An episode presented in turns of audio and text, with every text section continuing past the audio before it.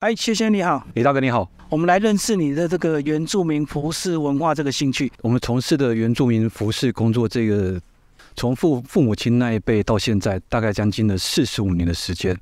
那我会算是二代接班。然后我希望说，把原住民的服饰让大家很容易的认识，也很容易的接受到它。有需求者可以更容易的找到你们的需要。好，那我是不是先从你早期的一些工作背景开始介绍？哦，一开始其实我跟原住民服饰工作的相关背景其实差异很大。呃，出社会第一份工作是在工地做所谓的工地监工，做营造部分。啊，再就是陆续接触到一些业务的行一些业务工作，最后的一份工作是做呃工业不动产的中介的业务工作。然后因为在民国九九年的时候，呃，也因为家里的需求，父母亲也渐年长了，有需要回来去做这份呃承接的任务，所以才回来接受这份的家里的一份个工作。所以一回来就是在普里嘛。对，一会就在普里。那你后来是怎么样用你个人的专长来协助这个工作？因为一开始父母亲在做的时候，他们当然就是用最传统的一个业务方式，哦，没有说像我们呃有一些创新的手法。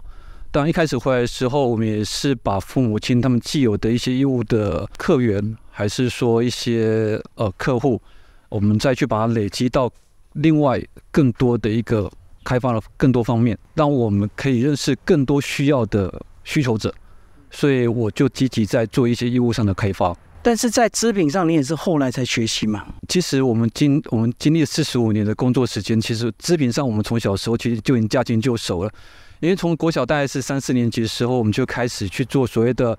考课或是评车，然后或是一些简单的裁剪工作，所以对我们来说，其实是驾轻就熟的一个工作内容呢。好，当你早期是小孩子看这个工作，跟你现在实际投入，你对原住民文化有没有不同的体验？一开始原住民的文化，在我小时候看看到的时候，我觉得说它就是一个很单一的服饰，或是颜色很多的服饰，并不像我们成衣的穿着。然后后来自己慢慢慢从九九年回来接手之后，更进一步去认识各族群的文化，然后才发现其实各族群文化最简单，从它服饰上去可以做判别。然后，因为比如说阿美会有它的用色上，台湾族会有它的图腾上，然后泰雅族会有纺织上的一些差异性，所以从小时候认知到现在认知其实是迥然不同的。是因为自己涉猎更多，然后也更认识更多所谓文化族群的朋友，还有一些文化族群的一些团体，所以让我在这份工作当中自己也累积到了一些很多的文化知识。所以意思是你现在能够更细微的去体认他们的不同，可以这么说。其实做这一份工作，其实要有一个文化的认知了。没有文化认知的话，其实没办法去针对所谓的真正消费者他的需求去做这进一步的解释。其实很多消费者对原住民文化，他们也是一问三不知，或是说根本不知道去哪里找寻。所以他们找到我们的时候，其实我们会针对他的需求，比如说他们在哪里办活动，还是说他们有什么样的什么样的一个想法，配合什么样的衣服，才能达到他们想要的目的。所以必须我们有这部分的想法，或者这部分的知识，才能去配合他们的需求。那在布料上有没有什么样的一个进步？布料上其实一开始早期，我们布料都是和所谓的一些比较，我们现在所说的磅数比较重的布料，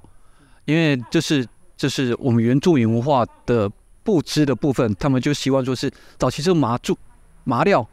麻柱料，所以会很厚重，就很扎实，就对，就很扎实，对，很扎实。然后其实经过一场丰年祭之后，比如说大家呃热歌啊跳舞之后，其实那件衣服被汗水浸湿之后，其实那件衣服非常重，更重更重。那所以说，慢慢的现在原住民布料也是慢慢的去改到些呃比较符合现代上的一个需求的穿着的一个材质。所以说跟早期到现在其实还是有一个不一样的地方啊。所以这样讲就是说保留它的华丽，但是穿起来更轻便。是，对，保留它原本既有的呃文化色彩。可是问题也是要符合目前消费者穿着的一个感觉，在布料上也是进一步的提升呢，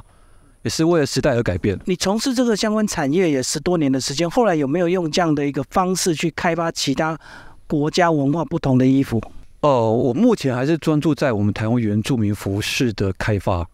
呃，我没有去涉猎到其他的部分，因为我觉得说我既然要专精，我就很认真把这一部分。这一部分做到最好，所以你个人会去看史料，可以看更多相关的文献，就对啊。我们都会去看，尤其在网络上，像很多资料可以探寻，我们都会去探寻说，呃，目前各个部落的一些不一样。所以如果说那时候没有回来的话，你应该是还在卖不动产吗？呃，可能就是逐渐朝向 top 业务的一个脚步前进吧。那回来之后，你的工作跟生活步调变慢吗？其实没有变慢，其实回来之后反而会比在外在压力更大。因为是继承家业的关系吗？第一是继承家业关系，因为有既有的一个嗯父母亲打下的基础荣耀在那边，然后我们要去承接，当然就不能让这份荣耀、这份光芒消失。再就是说，我们再者接触更多所谓的需求者，他们给我们的任务、给我们的责任，我觉得更加重，所以其实不比在外面工作轻松了。所以这样讲就是说，你要维持旧客人，你还要开发新的年轻客户，是的，对啊，这样沟通起来会不会更快、更容易？其实年轻客户反而初次他们要接触这个这个服饰的话，其实他们很多不懂的地方，其实你要更多耐心、更多信息解释给他们听。说明的更清楚。对其实像年轻人都有都有好奇嘛，然后你说像早期消费者，或许他们就是已经既有购买过的认知，对这这个服饰的认识，可是年轻消费者对这这份的服饰他们不懂，啊，他们会有很多好奇，就很多询问，然后我们就要更多的耐心跟细心去做回答。就是旧客人一来，他就知道他要什么图案，所以他直接告诉你，你们就是帮忙协助。年轻人可能要更多沟通的时间。对，没错。你说像其实像一些呃年轻的原住民朋友进来，或是他们做一些传统族服，呃，有时候一套衣服，我们从讨论到最后定型定案，一套衣服大概耗时一个多小时，图说上的讨论而已。你个人非常喜爱这个工作吧？我很喜欢去帮客人达成他们想要的东西，这是我对这份工作的热忱。因为只要客人从我这边拿到他们自己喜欢的服饰，然后这边高高兴兴的离开，那我就得到我很大的成就感。嗯，好，谢谢。